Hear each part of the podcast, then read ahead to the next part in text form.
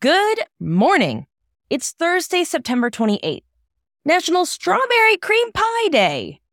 Great. Now I want pie. And now the news.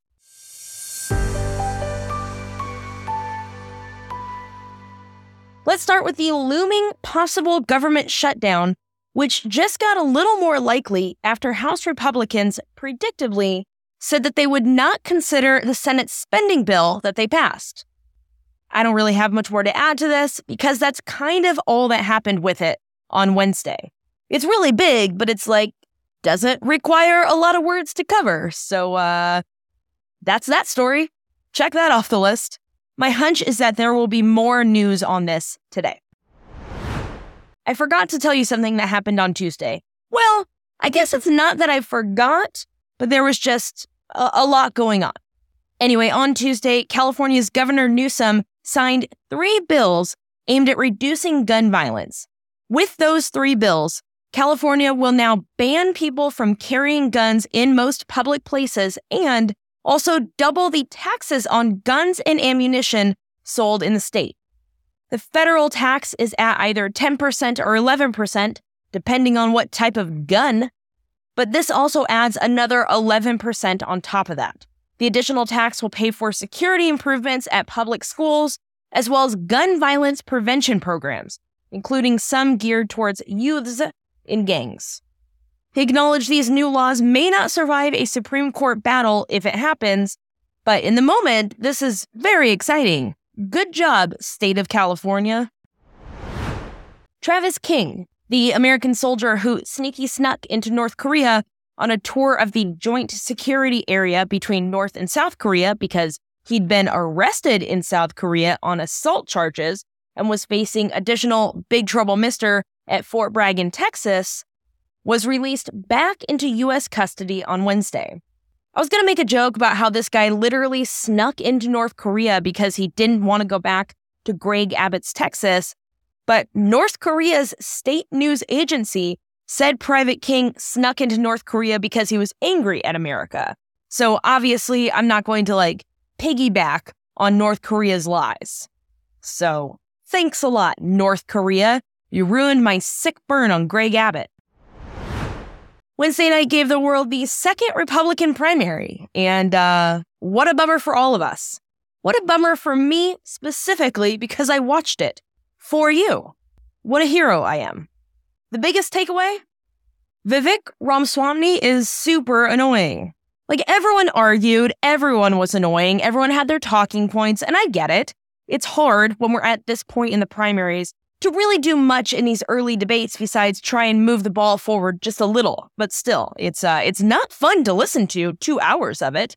Everyone was like arguing over each other. It was super annoying. Chris Christie stuck with his focus on bringing Trump down, which went well until he called Donald Trump Donald Duck. And then it was like that was not funny, dude. That sucked. Um on a comedy perspective, it was not good. Tim Scott and Nikki Haley were fine. Uh, for her part, Nikki was wild enough to bring some facts to the debate, which was appreciated. So good job, Nikki Haley.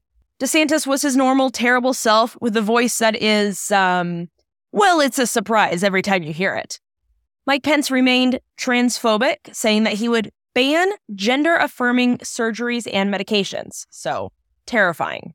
But truly, my biggest takeaway is Ramaswamy is super annoying. He interrupted the entire time, but never with any substance, just like a chat GPT answer. Dude just learned what voting was and now he wants to be president. No, thank you. I did enjoy when, while he tried interrupting again, Chris Christie told him to put his hand down. Also, I say Nikki Haley was fine, but she did have the absolute sickest burn. She told Ramaswamy, quote, Every time I hear you, I feel a little bit dumber. I'm telling you, no one likes this guy, and I'm happy about that. But also, please no one tell him that, because I'm not kidding when I say that, yeah, he's annoying, but he's also got some very real anger inside of him that, like, I'm not kidding, he genuinely scares me. That's not a joke. I do have to tell you about this other thing. I hate it. I hate it. But people are going to talk about it today. They're going to make fun of it today, and I want you to not be left out. But know that I hate this. So Chris Christie came down hard against teachers' unions, which I, I hate, but that's not this. Um, for some reason, he took a swipe at Dr. Jill Biden by saying, when you have a president sleeping with a member of the teachers' union, which is like a weird thing to say anyway. And also, Jill Biden was like, stop talking about that. Get out of here. But then Mike Pence was like, oh, I know how to make things worse. This is, I'll say this. Like he thought this and then was like, no, it's got to get said. Gotta get said. And by the way, he was so awkward when he said it. Like he, he it didn't flow, which is how I know this was off the cuff and also how I know that he is very uncomfortable talking about sex and also making jokes, doing comedy, which this was not, but this was his attempt. Um, so Chris Christie said that thing, and then he said, My wife's not a member of the teachers union, but I've been sleeping with a teacher for years. Michael, Nobody wants to hear that. The world did not need that. Like, that was not necessary to um, be a sentence that now exists in history. Also, nobody was talking about that. You're, you made it so weird. Like, Ramaswamy is an angry dude, but Mike Pence is such a weirdo, all around bad. I, I gotta get out of this segment because now I need to, um, I don't know. I don't know what I need right now, but it's to not think about that anymore. And finally, Donald Trump was not at the debate because he was so busy supporting striking. Oh, no, I'm so sorry. That was not it. That was Joe Biden that supports striking workers. Donald Trump was not at the debate because he made a trip to Michigan to, well, he claimed he was going to, quote, save the auto workers. But what he actually did was have an inv- I truly can't even believe this is real, but it is so wild to think that this is what he did. He had an invitation only event at a non union auto parts supplier where he was invited to speak by the management. And he did this to counter program against the debate. What absolute trash. And that's it. That's the news.